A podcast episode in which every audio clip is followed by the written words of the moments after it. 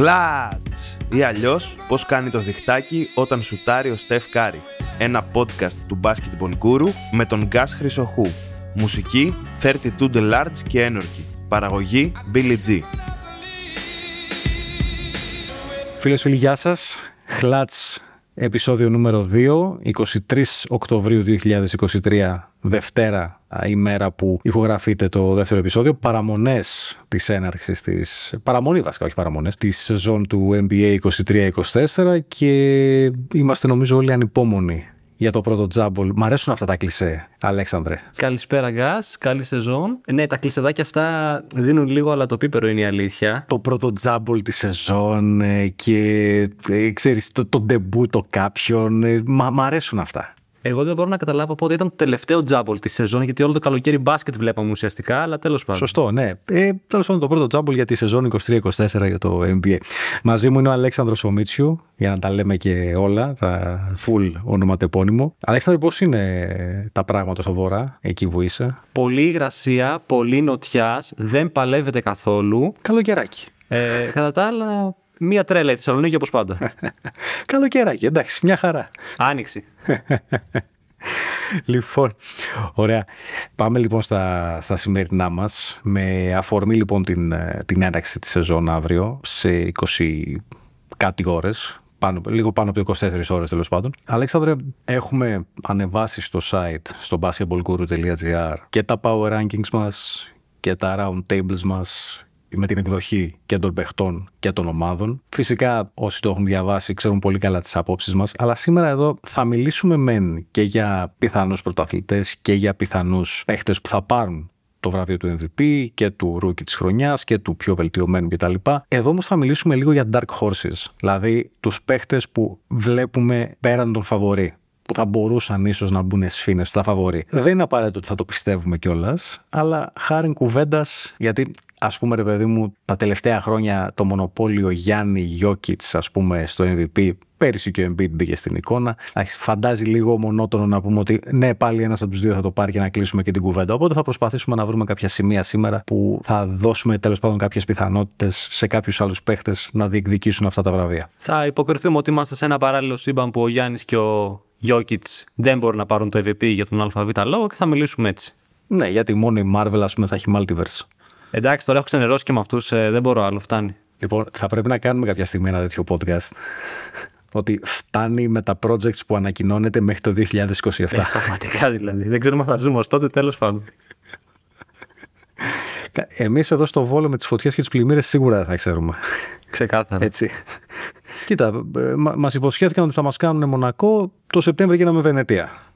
Εντάξει. Είναι μια ένα upgrade να πω, δεν ξέρω αν θεωρείται upgrade, τέλος πάντων. Okay. Λοιπόν, πάμε στο χόμπι μας λίγο να, να ξεφύγει το, το κεφάλι μας. Πάμε σιγά σιγά να, το, να ξεδιπλώσουμε σήμερα το, την εκπομπή.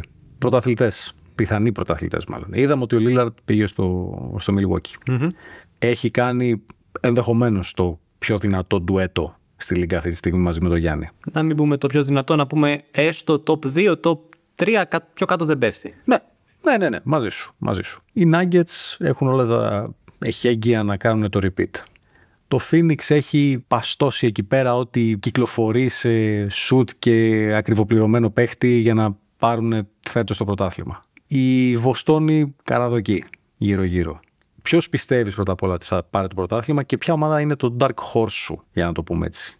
Κοίτα, από όλες τις ομάδες που ανέφερες, η ομάδα που αν έπρεπε να διαλέξω οπωσδήποτε μία θεωρώ ότι θα το σηκώσει είναι οι Nuggets. Δηλαδή θεωρώ ότι μιλάμε για repeat αυτή τη στιγμή. Ποιο είναι το θέμα, ότι εδώ και πολλά χρόνια το NBA είναι σε φάση που κάτι πάει λάθος σε μια τρομερή ομάδα όταν έχει πάρει πρωτάθλημα και πέφτει λίγο πιο πίσω. Συνέβη και με τους Bucks το 21, συνέβη και με τους Lakers το 20, συνέβη και με τους Warriors του 22. Οπότε κάτι μου λέει εντελώς ενστικτόδος, δεν το βασίζω κάπου αγωνιστικά δηλαδή, ότι οι Nuggets κάποιο σκόπελο θα βρουν φέτος και θα μείνουν παραπίσω και θα ανοίξει η θέση στη Δύση και θα γίνει κολοσσέο. Έτσι. Εγώ, ας πούμε, ένας από τους λόγους που θεωρώ. Καταρχάς, θα ήθελα πάρα πολύ να κάνουν. Ε, αν, είναι, αν είναι να μην το πάρει ο Dame, που εντάξει, την, την αδυναμία μου τη, τη γνωρίζετε για το Lillard. Αν είναι να μην το πάρει ο Dame, θα ήθελα να κάνουν repeat οι Nuggets. Αλλά θεωρώ και με μια κουβέντα που είχαμε με τον Νίκο Τωραδικόπουλο ότι στατιστικά δεν γίνεται να μείνουν όλοι υγιείς πάλι φέτος. Είναι ακριβώς η σκέψη μου όταν γράφουμε τα round tables ότι πέρσι πήγαν όλα τέλεια, ρε παιδί μου, mm χωρίς να μειώνει αυτό το επιτεύγμά τους, έτσι. Απλά δεν είχαν στραβοπάτημα. Για να μην παρεξηγηθώ, προς Θεού να μείνουν όλοι υγιείς τα παιδιά και να, να δούμε ωραία πράγματα. Έτσι δεν το λέω, ε, πώς το λένε, να, να κακοτυχήσω τέλος πάντων κάποιον. Αλλά επειδή όλα αυτά τα χρόνια βλέπουμε ε, τους διεκδικητές να μένουν πίσω εξαιτίας τραυματισμών βασικών παιχτών τους. Ακριβώς όπως και είπες εσύ, οι Nuggets, για τους Nuggets πέρυσι όλα πήγαν τέλεια και σε αυτό το κομμάτι. Οπότε λες, κάπως δεν δε γίνεται. Μακάρι να, να είναι όλοι υγιείς, αλλά στατιστικά ο νόμος των πιθανότητων δεν είναι μαζί τους. Και πέρα από αυτό, εγώ νομίζω ότι δεν κάλυψαν και επαρκώς τα κενά τους. Δηλαδή, υπό την έννοια ότι έφυγε ο Bruce Brown που έβγαλε τρομερή δουλειά το παλικάρι στα playoff πέρσι, έκανε σχεδόν τα πάντα. Ο Jeff Green έδωσε τα λεπτά που έπρεπε, έπαιξε το small ball που έπρεπε, έκανε τη δουλειά που έπρεπε. Οπότε πρακτικά οι Nuggets αυτή τη στιγμή είναι ρε παιδί μου με το βασικό κορμό τους, με τους παικταράδες τους, οι οποίοι βρίσκονται με κλειστά τα μάτια και έχουν κάποιους παίκτες στοιχήματα που περιμένουν να δουν αν θα τους βγει η σεζόν. Μπορεί να κάνει το step up ο Christian Brown, μπορεί να μην το κάνει, έτσι.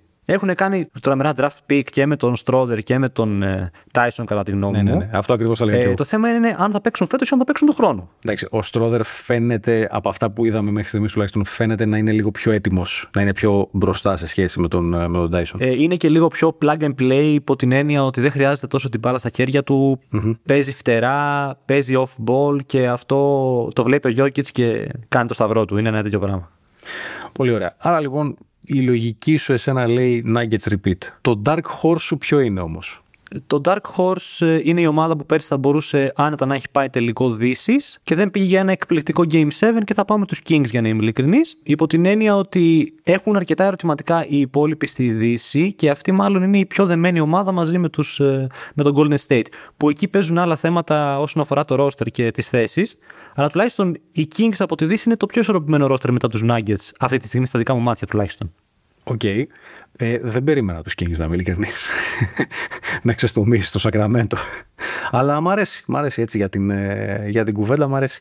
Εγώ θα έβαζα Dark Horse. Εντάξει, δεν ξέρω αν ε, μπορεί να θεωρηθεί πλέον Dark Horse το Miami με την πορεία των τελευταίων ετών. Αλλά δεν μπορώ να στοιχηματίσω ποτέ κατά του Butler πέρα από το mentality των τελευταίων χρόνων και, το, και την κουλτούρα τους ε, και το πώς μας έχουν διαψεύσει τόσες και τόσες φορές που ξαφνικά το Miami από εκεί που κουβεντιάζαμε και λέγαμε ότι εντάξει ποιο Miami φέτος πήγε τελικό. OK. Okay. Λοιπόν, οπότε πέρα από αυτό, mm-hmm. δεν ξέρω αντίστοιχα με τους Nuggets, αν και αυτοί φέτος έχουν τα εχέγγυα για να κάνουν τόσο μεγάλη πορεία, δεδομένου ότι χάσαν αρκετά γρανάζια. Αλλά από άποψη mentality είναι ομάδα πρωταθλητισμού. Αυτό δεν αλλάζει. Τον Butler πάντως τον είδα αγριεμένο. Τώρα για τη Media Day μιλάς. Τον είδα. Το, ναι, ναι, εννοείται. τι, τι παλικάρι αυτό, τέλος πάντων. λοιπόν. Ωραία. Οπότε ας φύγουμε από το επίπεδο των ομάδων. Πάμε λίγο στα πιο, να το πω λίγο πιο πικάντικο, το πούμε έτσι, το κομμάτι του MVP. Η λογική και πάλι λέει Γιώκητς Γιάννης, Γιάννης Γιώκητς, όπως θέλετε βάλτε το σαν σειρά. Να βάλω και τον Embiid επειδή βγήκε και πέρυσι MVP στην όλη εικόνα. Σπάει τριάδα; Άρα το ερώτημα είναι αν θα έχουμε άλλον MVP από αυτούς ή αν θα σπάσει τριάδα. Γιατί καταλαβαίνεις πώς το λέω. Ε, άμα έχουμε άλλον MVP από αυτούς, σημαίνει ότι θα σπάσει τριάδα. λοιπόν, εντάξει, το δέχομαι. Σωστό. Ναι, εγώ πιστεύω ότι ο Embiid δεν θα είναι στην τριάδα φέτος. Α, δεν τον βάζει καν τριάδα. Το Embiid. Δεν τον βάζω 30. Όχι γιατί δεν θα παίξει το μπάσκετ. Να είναι υγιής και αυτός φυσικά, ο οποίος έχει τραβήξει πολλά με το σώμα του όλα αυτά τα χρόνια. Ε, δεν τον βάζω γιατί θεωρώ ότι πέρσι έπαιξε για το MVP. Φέτος ότι θα γίνει το mindset λίγο πιο πρωταθλητισμού όσον αφορά τον Embiid και τις εμφανίσεις του. Έτσι. Τώρα το τι θα κάνει η ομάδα και σε τι φάση θα είναι, είναι άλλο, άλλη υπόθεση, έχει και άλλο προπονητή κτλ. Mm-hmm. Αλλά ο Embiid αυτός καθεαυτός θεωρώ ότι θα κοιτάξει να προστατευτεί λίγο και να φτάσει όσο πιο μακριά γίνεται την άνοιξη. Αν το κάνει αυτό, δεν θεωρώ ότι μπορεί να δει το MVP. Άρα θεωρείς ότι θα κάνει μια οικονομία δυνάμεων ενδεχομένως για να δώσει πολύ περισσότερα στη, στην post season. Υποτίθεται ότι έχτισε ένα πρώτο legacy παίρνοντας το MVP, ετσι mm-hmm. Ήρθε ο καιρός να κάνει το παραπάνω βήμα στην καριέρα του, έτσι δεν είναι; Ξέχωρα λοιπόν από τους, από τους τρεις. Ποιος ή ποιοι θεωρείς ότι θα μπορούσαν να μπουν σφίνα για αυτό το βραβείο; Ε, σε ένα παράλληλο σύμπαν ε, αφού μιλάμε για παραλλασσίμποντα από την αρχή, που η Οκλαχώμα κάνει ένα τρομερό ντου, κάνουν ένα ξεπέταγμα όλοι οι πιτσιρικάδες και βοηθάνε το Σάι και τη βάζει τετράδα, ο τύπος δεν μπορεί να, τον, να μην μιλήσουμε ότι είναι MVP. Ωραία επιλογή ο Σάι. Μ' αρέσει. Ήταν πέρσι στο MVP Ladder για πάρα πολύ καιρό. Παίζει κορυφαίο μπάσκετ, τύπος είναι all NBA, έτσι. Mm-hmm.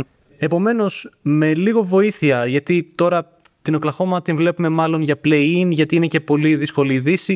Αλλά αν οι Grizzlies π.χ. δεν κάνανε καλή χρονιά, οι Suns δεν βρίσκανε ρυθμό ε, και έκαναν ένα ντούι Οκλαχώμα και με ένα τρομερό photo finish, ας πούμε, έμπαινε τετράδα, γιατί να μην βγει MVP ο Σάι με μια χρονιά 30 πόντων. Το ακούω σαν σκέψη. Έχεις άλλον ή ενδεχομένως άλλους; Εντάξει, η προφανής επιλογή θα ήταν ο Tatum υπό την έννοια ότι η Βοστόνη πάει για top 4 στο NBA από άψη ρεκόρ. Οπότε ένας παίκτης που είναι ο κορυφαίος σε μια ομάδα που είναι τόσο ψηλά, γιατί να μην βγει MVP. Mm-hmm. Ναι, ναι, συμφωνώ. Και θα βάλω λίγο και τον Μίτσελ από το Cleveland, χάρη κουβέντας, υπό την έννοια ότι έχει και αυτός πολλά να αποδείξει φέτος και η ομάδα και δεδομένου ότι κάπως ενισχύθηκαν στα φτερά, κάπως θα, θα ανοίξει το γήπεδο παραπάνω φέτος, μήπως ε, κάνει μια σεζόν που μπορεί να μνημονεύεται. Τα ακούω όλα αυτά. Ωραίες ε, ωραίες επιλογές και ε, όχι τίποτα άλλο είναι και, και ομάδες που σίγουρα θα πρωταγωνιστήσουν ε. και η Οκλαχώμα δηλαδή και το Cleveland και εντάξει, η Βοστόνη προφανώς θα είναι ε, εκεί ψηλά θεωρητικά δεν θα πέσει κάτω από τη δεύτερη θέση της Ανατολής η Βοστόνη. Ε, οπότε ναι, είναι, είναι ωραίες επιλογές, αν μη τι άλλο, ε, εκτός ε, της τριάδας. Εγώ δεν θα πάω με καμία από αυτές που είπες. Έτσι, γιατί, για, για, για την κουβέντα. Εγώ θα βάλω Άντωνι Ντέιβι μέσα. Χρωστάει μια χρονιά να είναι υγιής, να είναι γερός. Χρωστάει μια χρονιά να είναι αυτός ο ηγέτης των Lakers. Τέλεια. Podcastάρα κάνουμε. Και μάλιστα με τις δηλώσεις του Λεμπρόν, αυτό είπε ότι δεν είμαι εγώ το πρόσωπο πλέον ουσιαστικά ήταν και ένα πικάρισμα, να το πω έτσι, προς τον Ντέιβι ότι έλα, κάνε step up να τελειώνουμε. Οπότε θα πάω, η μία μου επιλογή είναι αυτή. Είναι ο Άντωνι Ντέιβι. Η δεύτερη μου επιλογή είναι ο Άντωνι Έντουαρτ. Έχω μπλέξει με τους Άντωνι. τον οποίο θεωρώ ότι είναι το πρόσωπο της Λίγκας για τα επόμενα χρόνια. Τα νούμερα του πέρυσι ήταν καταπληκτικά. Ε, τα splits του νομίζω ήταν 46, 38, 75, κάτι τέτοιο. Που για 22 χρονών δεν είναι άσχημα. Να μην ξεχνάμε δηλαδή ότι είναι, ότι είναι πιτσιρικάς ακόμα. Και τι άλλο να κάνει είναι το ερώτημα, έτσι; Σαφώς, σαφώς. Και εκτιμώ ότι σιγά σιγά εκεί πέρα στη Μινεσότα θα αρχίσουν να, να, να βάζουν τον, ε, τον Towns σε μια δεύτερη μοίρα εντός εισαγωγικών. Όχι ότι δεν θα έχει το, το ρόλο του, θα έχει πολύ μεγάλο ρόλο εννοείται ο, ο Κατ, αλλά νομίζω ότι έχει αρχίσει και αντιλαμβάνεται και ο ίδιος ότι το πρόσωπο δεν είναι αυτός πια, ε, ότι είναι ο Έντουαρντς. Και η τρίτη μου επιλογή, θα φύγω από τη, από τη Δύση, θα πάω στην Ανατολή, θα πάω με τον Τρέι Young.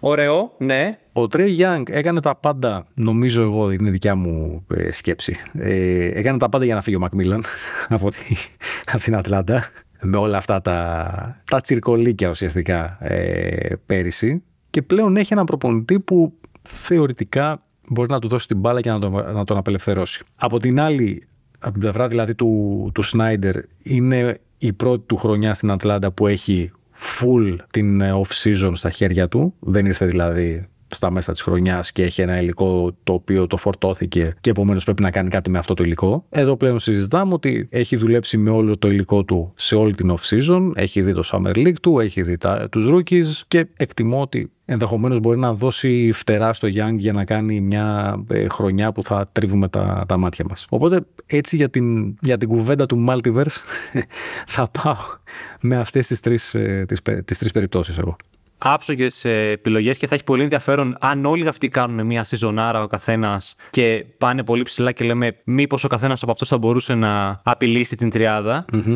Άμα θες για να αλλάξουμε θέμα, θα σου πω το εξής. Μπήκα Vegas Insider τις προηγούμενες μέρες, θα τσεκάρω αποδόσεις για MVP κτλ. Ο LeBron έχει ίδια απόδοση να βγει MVP με τον Zion Williamson. OK. Okay. Ε, εντάξει, εδώ. Δηλαδή, ένας από τους κορυφαίους παίχτες όλων των εποχών. OK, okay, στη δύση της καριέρας του σχεδόν έχει κρυφτεί ο ήλιος. Έχει ίδια απόδοση με ένα παίκτη που δεν μπορεί να βγάλει σεζόν. Ε, όχι, εντάξει, αν μη τι άλλο, δηλαδή το, το ευρώ σου, ας πούμε, το βάζεις εκεί που λέει ο λόγος. Ε, Ακριβώς, ναι. Αν θες, σώνει και καλά να στοιχηματίσεις κάτι, ας πούμε. Anyway, μ' άρεσαν οι επιλογές σου και στο, για, για το κομμάτι του, του MVP. Θα φύγουμε από εκεί, θα πάμε στο Ρούκι. Εκεί όπου θεωρητικά η περίπτωση του Γάλλου είναι, είναι μπετό. Δεν, δεν, δεν πρόκειται.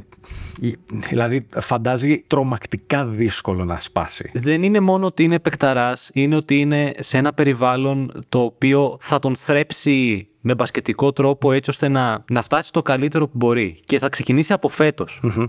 Έχεις δηλαδή έναν κορυφαίο επιπονητή, τον κορυφαίο όλων των εποχών, κατά τη γνώμη μου, έτσι. Έχεις ένα κορυφαίο ταλέντο. Το ακούω. Έχεις γύρω του πιτσιρικάδες πεκταράδε και τους ε, καλύτερους ε, από πίσω για να τον ε, Tim Duncan, ε, Parker, ίσως να είναι δίπλα του να του δώσουν συμβουλές, ε, να του δείξουν πώς να είναι και χαρακτήρας καλός, όχι μόνο αθλητής. Οπότε, γιατί όχι, δηλαδή, πώς μπορεί να σπάσει αυτό, αυτό δεν καταλαβαίνω. Α πούμε ότι για τον χ λόγο σπάει. Κάτι δεν βγαίνει τέλος πάντων. Κάτι. Χτυπά, χτυπήστε ξύλο, όχι να χτυπήσει το παιδί. Ε, Α πούμε ότι γίνεται κάτι και δεν παίρνει το, το Rookie of the Year. Ποιος πιστεύεις ότι θα μπορούσε να το κάνει; Ε, ναι. Μετά η προφανής επιλογή είναι ο Σκουτς, ακριβώς γιατί είναι και στο Portland το οποίο ψάχνει διάδοχο για έναν θρύλο ο οποίος αποχώρησε και ο Σκουτς έχει τρομερά χαρακτηριστικά. Έτσι. Mm-hmm. Το παλικάρι να είναι γερό είναι τρομερός. Από εκεί και πέρα, όλοι οι υπόλοιποι. Δηλαδή, τώρα, ας πούμε, για τον Brandon Miller δεν θέλω να μιλήσω και για την επιλογή του Jordan στο draft. Α το αφήσουμε πιο πίσω. Ο Whitmore που έχει πάει στο Houston στο 20 θεωρώ έπεσε πολύ χαμηλά. Δηλαδή, τότε στο draft έλεγα ότι Είχε θέματα το παιδί, έπεσε χαμηλά για κάποιο λόγο. Τώρα που τον έχουμε δει, θεωρώ ότι είναι τρομερό στυλ. Mm-hmm. Okay. Δεν είμαι σίγουρος αν μπορούσε κάποιος άλλος πέρα από αυτούς να πω ότι θα ξεχωρίσει σε επίπεδο να μπει στην κουβέντα. Εσύ τι θα διάλεγες, ας πούμε; Εγώ θα διάλεγα τον Άμεν Τόμψον. Α, στο, στο, ναι, στο Houston. Στο Houston, ναι.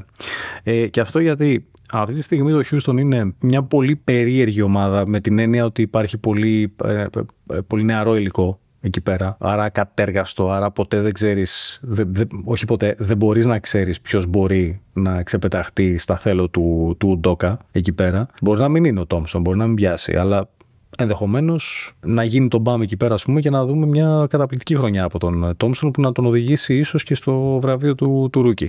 Ο Τόμσον είναι από τις περιπτώσεις αυτό που λέμε plug and play. Δηλαδή, φάνηκε, ας πούμε, και, στα, και στο Summer League, φάνηκε και τώρα στο, στο training camp ότι εντάξει, το παιδί κινείται μες στο γήπεδο και λες, εντάξει, παίζει δύο-τρία χρόνια. Ακριβώς, ακριβώς. Ω επαγγελματίας. Και εκτιμώ ότι και σαν mentality, δηλαδή αυτό που είχε δώσει ο Ντόκα στους στους Celtics ε, πριν αποχωρήσει κακήν κακός, δείχνει κιόλας ότι είναι ένας προπονητής που δουλεύει πολύ και, το, και, και την πνευματική πλευρά του παίκτη. Οπότε εκτιμώ ότι όλος αυτός ο συνδυασμός, του αγωνιστικού ταλέντου δηλαδή του Τόμψον, σε συνδυασμό με την καθοδήγηση του Ντόκα, ενδεχομένως να δώσει πολλά περισσότερα από αυτά που περιμένουμε από τον, ε, από τον Τόμψον. Ε, χρειάζεται να ξεσκαρτάρισμα το Χιούστον από άποψη ρόστερ. Η αλήθεια είναι αυτή. Οπότε πολλά από τα, από τα παλικάρια που έχει θα γίνουν ωραίο ανταλλακτικό χαρτί μελλοντικά. Mm-hmm. Οπότε είναι και ευκαιρία του να, να ξεχωρίσει και να πει ότι εγώ θα είμαι αυτούς που θα μείνουν. Συμφωνούμε. Ένα από αυτά τα ανταλλακτικά βέβαια δεν θα είναι ο Kevin Porter. ο Junior. Ναι, τι, τι, τι, τι έχει γίνει τέλος πάντων τα τελευταία, τους τελευταίους μήνες, τα τελευταία χρόνια με τις επιθέσεις ε, των, των παιχτών του NBA ας πούμε σε γυναίκες. Δηλαδή είναι, είναι φοβερό αυτό το πράγμα. Ε, είναι, ε, ξέρεις, το βλέπαμε σε άλλα αθλήματα αμερικάνικα, ξέρω εγώ, NFL, κατά κόρον. Τα batteries πήγαιναν και έρχονταν, έτσι. Mm-hmm. Δεν σταματούσαν όλη τη χρονιά. Ναι, ναι, ναι, και το ναι. βλέπεις τώρα ότι αρχίζει ναι. προοδευτικά και ανεβαίνει και στο NBA και είναι στενάχωρο γιατί. Φυσικά. Υποτίθεται ότι υπάρχει Υπάρχουν και προγράμματα επιμόρφωσης, υποτίθεται ότι υπάρχουν και τους παρακολουθούν ειδικοί ψυχολόγοι για όλα αυτά, αλλά εν τέλει απλά είναι πιτσιρικάδε με τεράστια δύναμη. Ναι.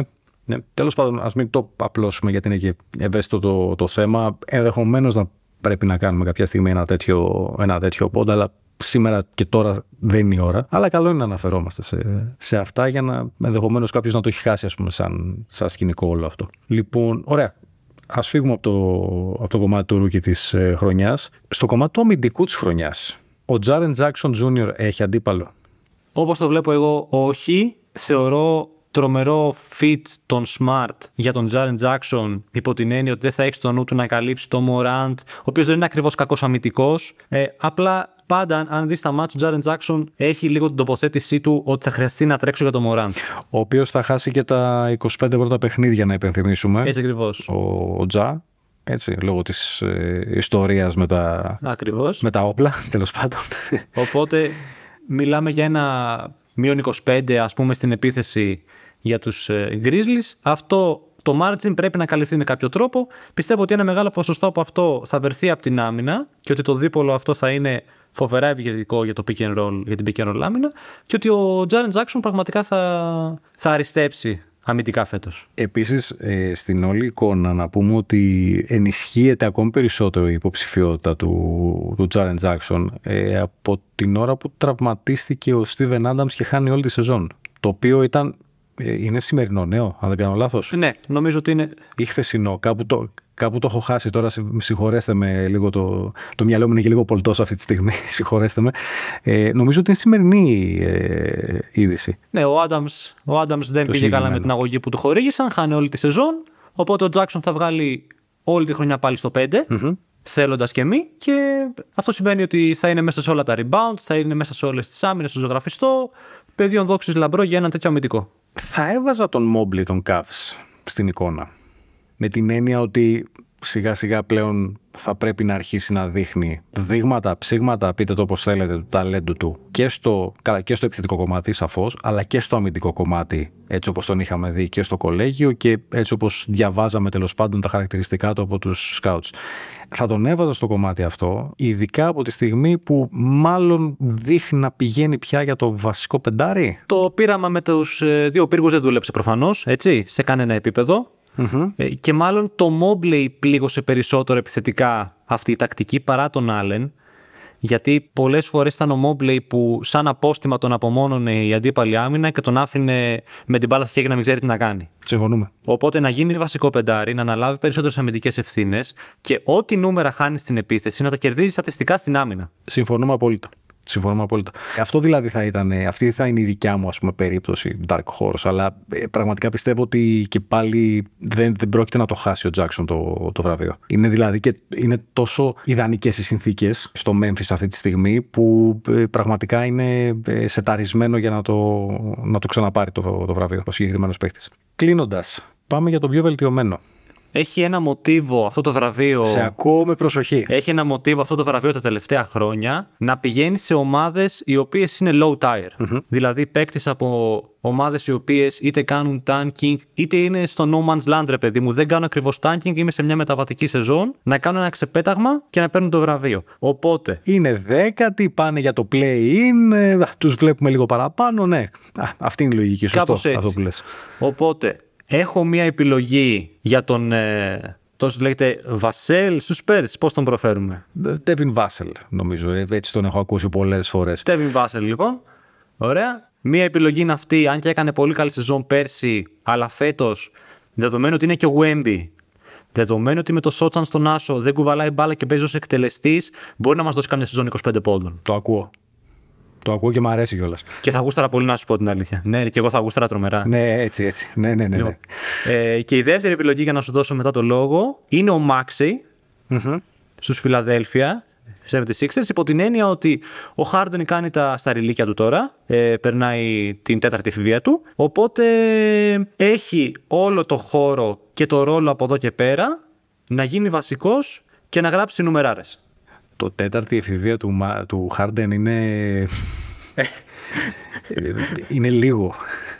Έτσι όπως το, το λέει πραγματικά. Δεν, δεν, ξέρω, δεν ξέρω τι έχει στο κεφάλι του αυτός ο παίκτης πραγματικά. πραγματικά. Αλλά είναι από τις περιπτώσεις που με έχουν κουράσει. Έχω, έχω κουραστεί από το James Harden πραγματικά. Πάνε στην Κίνα να τελειώνουμε. Πάνε στην Κίνα να ησυχάσουμε. Δηλαδή, εντάξει, φτάνει. Εννοείται. Εννοείται. Πήγαινε πάρε τα εκατομμύρια σου, να σου κάνουν όλα τα χατήρια να τελειώνουμε. Λοιπόν, θα συμφωνήσω, ως προς την επιλογή μου, θα συμφωνήσω με αυτό που είπες ε, για τις, ε, ότι το βραβείο πηγαίνει σε παίχτες που είναι σε ομάδες ε, χαμηλότερου ε, επίπεδου, να το πω έτσι. Ε, εγώ θα πάω με τον Jordan Poole, που έκανε μεν χρονιά 20 πόντων πέρυσι στους, ε, στους Warriors, αλλά σε αυτή τη Washington νομίζω ότι μπορεί να κάνει 30. Είναι, είναι και ορεξάτο, δηλαδή έχει και πράγματα να αποδείξει, η μπάλα στα χέρια του συνεχεια Ε, ωραίο, ωραίο δίπολο με τον Κούσμα. Θα δούμε λίγο μπασκετάκι εκεί, δηλαδή, αν τύχει να δούμε κανένα ματσάκι της Ουάσιγκτον. Γιατί είδαμε τους Lakers, αλλά θα δούμε λίγο την ουασιγκτον Ε, οπότε θα την κάνει τη σεζόν. Θα μας δώσει 50 άρε, θα παίξει έτσι αυτός φέτος. Και εγώ έτσι νομίζω. Δηλαδή, πραγματικά τον έχω ικανό να τελειώσει με συν 8 με 10 πόντους ε, το μεσόρο του φέτος. Οπότε δεν ξέρω αν είναι τόσο dark horse τώρα που το σκέφτομαι η περίπτωση του, του Pool. Όχι, νομίζω ότι είναι. Σου λέω, ε, αν κάνει μια σεζόν εκεί 28-29, απλά ο λόγος που μπορεί να μην το πάρει είναι γιατί ξέρεις, έχει δαχτυλίδι, ε, έχει ήδη αποδείξει ότι είναι καλός παίκτης, ας πούμε, ότι έχει καλά χαρακτηριστικά, οπότε μπορεί να μην θεωρηθεί breakout season. Αλλά ότι θα κουβαλήσει την ομάδα και θα κάνει τρομερή σεζόν είναι το μόνο σίγουρο. Οπότε έστω στα, στα rankings θα ειναι Και η δεύτερη επιλογή ε, είναι ο, ε, για μένα, για, για μένα. Ε, θα ήθελα πολύ να πετάξω το όνομα του, του Σέντον Σάρπ, των Blazers, ο οποίος είναι από τις, okay, είναι, είναι ο Σκούτ που, θα, που περιμένεις να κάνει μια καλή χρονιά, είναι ο Σάιμονς που ξέρεις ποιος είναι, τον έχεις δει, είναι ο Τζέραμι Γκραντ που μάλλον είναι ο καλύτερος παίκτης της ομάδας αυτή τη στιγμή και περιμένεις πράγματα από αυτόν. Αυτός που πρέπει να κάνει λοιπόν το βήμα παραπάνω είναι ο Σάρπ αυτή τη στιγμή. Τουλάχιστον έτσι όπως το, το βλέπω εγώ. Έχει την αθλητικότητα, έχει την ικανότητα στο σκοράρισμα, έχει έφεση και στο να σουτάρει. Έχει δείξει δηλαδή ότι δουλεύοντας στο σουτ μπορεί να γίνει αξιόπιστος σουτέρ. Έχει καλό drive, δηλαδή επιθετικά νομίζω ότι μπορεί να κάνει το, το βήμα παραπάνω. Τώρα βέβαια εντάξει, είναι και πολλές πολλοί παράμετροι εκεί πέρα. Δεν ξέρω ο Μπίλαπς τι έχει στο κεφάλι του, δεν ξέρω σε ποιον θέλει να δώσει την μπάλα περισσότερο. Δεν, δεν, δεν, δεν. Όλα αυτά είναι τελείως στα, στα χαρτιά. Οπότε θα πήγαινα με, με αυτές τις δύο περιπτώσεις. Ε, ο Σάρπ είναι καλό pick γιατί ε, δεν θυμάμαι τι συμβόλαιο έχει τώρα να σου πω την αλήθεια, αλλά δεδομένου ότι το Portland τα επόμενα χρόνια πρέπει να πληρώσει κάποιους από αυτούς τους guard, πρέπει και αυτός να αποδείξει ότι είναι εξίσου καλό project και αξίζει να τον σκεφτούν για την πληρωμή. Πληρώστε και τελειώσαμε. Κάπως έτσι. Ωραία. Ε, Αλέξανδρε, δεν ξέρω αν έχεις να συμπληρώσεις κάτι μέσα σε όλο αυτό. Ίσως όχι απαραίτητα για τα βραβεία, ίσως κάτι το οποίο να έχεις στο μυαλό σου, να σου έχει κάνει εντύπωση ή να πιστεύεις ότι είναι άξιος συζήτησης. Προς το παρόν όχι, αλλά θα επανέλθουμε σίγουρα μες στη σεζόν γιατί κάτι θα βρούμε. Ε, καλά, εντάξει, οπωσδήποτε. Εδώ θα είμαστε όλη τη χρονιά να τα, να τα βλέπουμε. Λοιπόν, ωραία. Αλέξανδρα, σε ευχαριστώ πολύ για τη κουβέντα και τη συμμετοχή σου. Εσείς να μας ακούτε από όλα, μπορείτε να ακούτε μάλλον το Hlatch σε όλες τις διαθέσιμες πλατφόρμες και στο Spotify και στο Google Podcasts και στο YouTube. Ε, και εννοείται ότι μπορείτε να μπείτε και να διαβάσετε ε, και τις εκτιμήσεις μας ε, για τις ομάδες και τους παίχτες που πιστεύουμε ότι μπορούν να κατακτήσουν τα βραβεία φέτος, αλλά και για τα, power, τα πρώτα power rankings της της χρονιάς. Καλή σεζόν να έχουμε και μέχρι το επόμενο επεισόδιο να είστε όλοι καλά.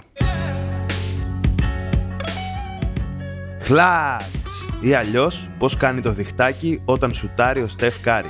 Ένα podcast του Basketball Guru με τον Γκάς Χρυσοχού. Μουσική 32 The Large και Energy. Παραγωγή Billy G.